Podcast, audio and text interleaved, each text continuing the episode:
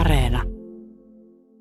Hän puristi kättäni lujasti, eikä oikein pystynyt muistamaan, oliko välillämme ollut jotakin flirttiä eräänä iltana, kun hän toiminut vaunuissaan kotiin Germantin herttuattaren luota.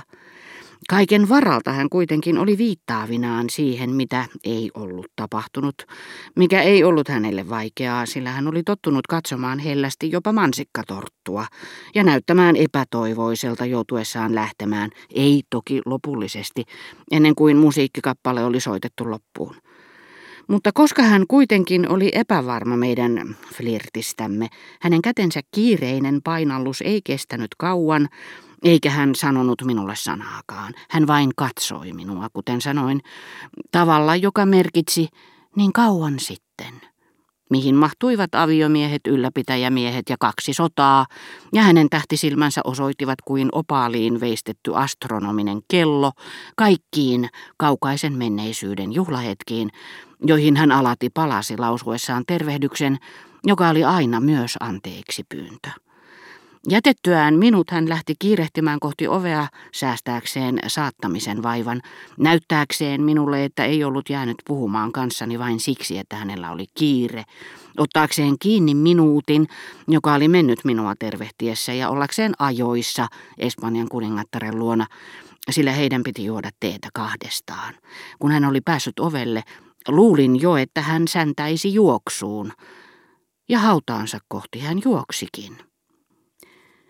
Muuan pyylevä rouva tervehti minua, ja sen lyhyen hetken aikana päässäni risteili mitä erilaisimpia ajatuksia. Hetken minä jo epäröin vastaamista, sillä pelkäsin, että hän ehkä tunnisti ihmisiä yhtä huonosti kuin minä, ja luuli minun olevan joku muu. Mutta sitten hänen varmuutensa pani minut liioittelemaan hymyni ystävällisyyttä, koska nyt pelkäsin, että hän ehkä oli joku muinoin hyvinkin läheinen ihminen. Ja kaiken aikaa minun silmäni yrittivät etsiä hänen piirteistään nimeä, jota en löytänyt. Kuin epävarma kokelas ylioppilaskirjoituksissa tuijottaa kuulustelijan kasvoja, toivoen löytävänsä sieltä vastauksen, jota hänen sietäisi mieluummin hakea omasta muististaan, samalla lailla minä tuijotin hymyillen pyylevän rouvan piirteitä. Ne näyttivät rouva Swannin piirteiltä, joten hymyyni sekoittui kunnioitusta ja epävarmuuteni alkoi haihtua. Silloin, sekuntia myöhemmin, minä kuulin pyylevän rouvan sanovan minulle, te luulitte minua minun äidikseni, ja minä olenkin alkanut muistuttaa häntä paljon. Silloin tunnistin Gilberten. Me puhuimme paljon Robertista. Gilberte puhui miehestään kunnioittavaan sävyyn, kuin tämä olisi ollut joku korkeampi olento, jota hän oli ihailut ja ymmärtänyt, minkä halusi nyt osoittaa minulle. Kertasimme toisillemme Robertin ajatuksia sotataidosta, sillä hän oli usein Tansonvillessä toistellut Gilbertelle samoja väitteitä, joita minä olin kuullut hänen esittävän Doncierissa ja myöhemmin. Ja totesimme, että viime sota oli kuin olikin vahvistanut niistä monia. Sanat eivät riitä kertomaan, miten suuresti hänen mitättömimmätkin puheensa Doncierissa hämmästyttävät minua nyt, ja myös sodan aikana. Hänen viimeiset sanansa, kun erosimme emmekä sen jälkeen enää toisiamme nähneet, olivat, että hän odotti Hindenburgin napoleonilaisen kenraalin yrittävän tyypillisesti napoleonilaista taistelua, nimittäin sellaista, jonka tarkoituksena on erottaa kaksi vastustajaa toisistaan, ehkä. Hän lisäsi englantilaiset ja meidät. Ja tuskin oli vuosi kulunut Robertin kuolemasta, kun eräs kriitikko, jota Robert oli ihaillut syvästi, ja joka ilmeisesti oli vaikuttanut suuresti hänen ajatuksiinsa sodasta, herra Henri Bidou, sanoi, että Hindenburgin hyökkäys maaliskuussa tuhatyhdeksänsataakahdeksantoista oli taistelu, jossa toinen armeija jonorivistöllään työntyy kahden vihollisrintaman väliin. Manööveri, joka keisarilta onnistui tuhatseitsemänsataayhdeksänkymmentäkuusi Apenniineilla ja epäonnistui tuhatkahdeksansataaviisitoista Belgiassa. Hiukan aikaisemmin olin kuullut Robertin vertailevan taisteluita näytelmiin, joista ei ole aina helppo tietää, mitä kirjailija on halunnut, koska hän on itse tehnyt muutoksia matkan varrella. Jos Robert olisi tulkinut saksalaisten hyökkäystä tuhatyhdeksänsataakahdeksantoista tällä tavalla, hän ei olisi ollut samaa mieltä herra Bidoun kanssa. Toiset kommentoijat taas ovat sitä mieltä, että Hindenburgin menestys hänen marssiessaan Amiensiin, sitten se, että hänet pysäytettiin sinne, menestys ja sitten taas seisaus Flanderissa, aiheuttivat suorastaan vahingossa, että Amiensista ja sitten Boulognesta tuli päämääriä, jollaisiksi hän ei ollut niitä etukäteen suunnitellut. Ja kun jokainen voi tulkita näytelmän omalla tavallaan, joidenkin mielestä tuo hyökkäys ennakoi salamamarssia Pariisiin. Toiset taas näkevät sen hajanaisina iskuina Englannin armeijan tuhoamiseksi. Ja vaikka ylipäällikön käskyt ovatkin ristiriidassa yhden jos toisenkin käsityksen kanssa, kriitikot ja kommentoijat voivat aina vapaasti sanoa kuin Monet syli koko läänille, kun tämä yritti selittää, ettei ihmisvihaaja ollut surullinen ja traaginen näytelmä, sillä aikalaisten todistuksen mukaan Molière tulkitsi sen koomisesti ja nauratti yleisöä. No, Molière erehtyi.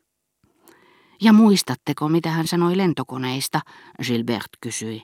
Kyllähän osasikin sanansa asettaa. Armeijan on oltava satasilmäinen Argos. Ikävä kyllä hän ei päässyt näkemään puheidensa toteutumista. Pääsi hän, minä vastasin, Sommen taistelussa.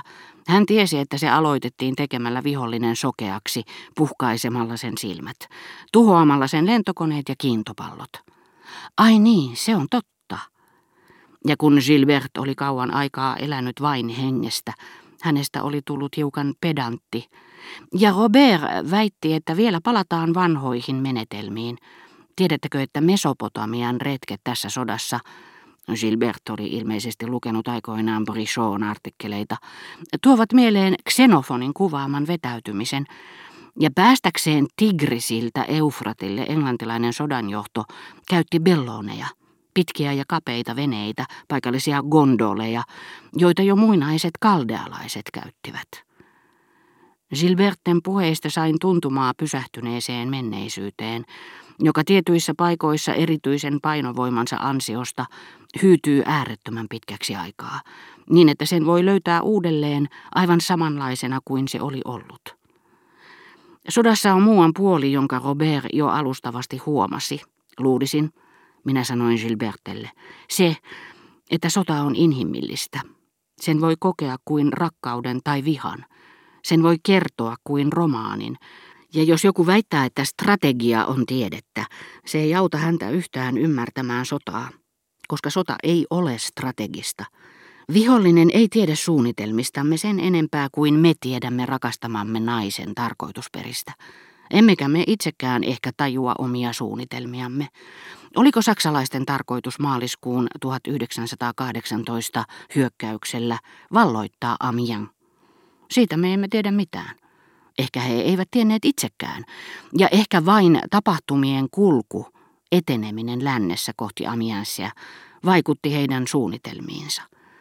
Ja jopa jos oletetaan sodan olevan tiedettä, se pitäisi maalata kuin Elstir maalasi meren toiselta puolelta, lähteä harhakuvista ja uskomuksista, jotka vähitellen oikaistaan niin kuin Dostojevski kertoisi elämäntarinan.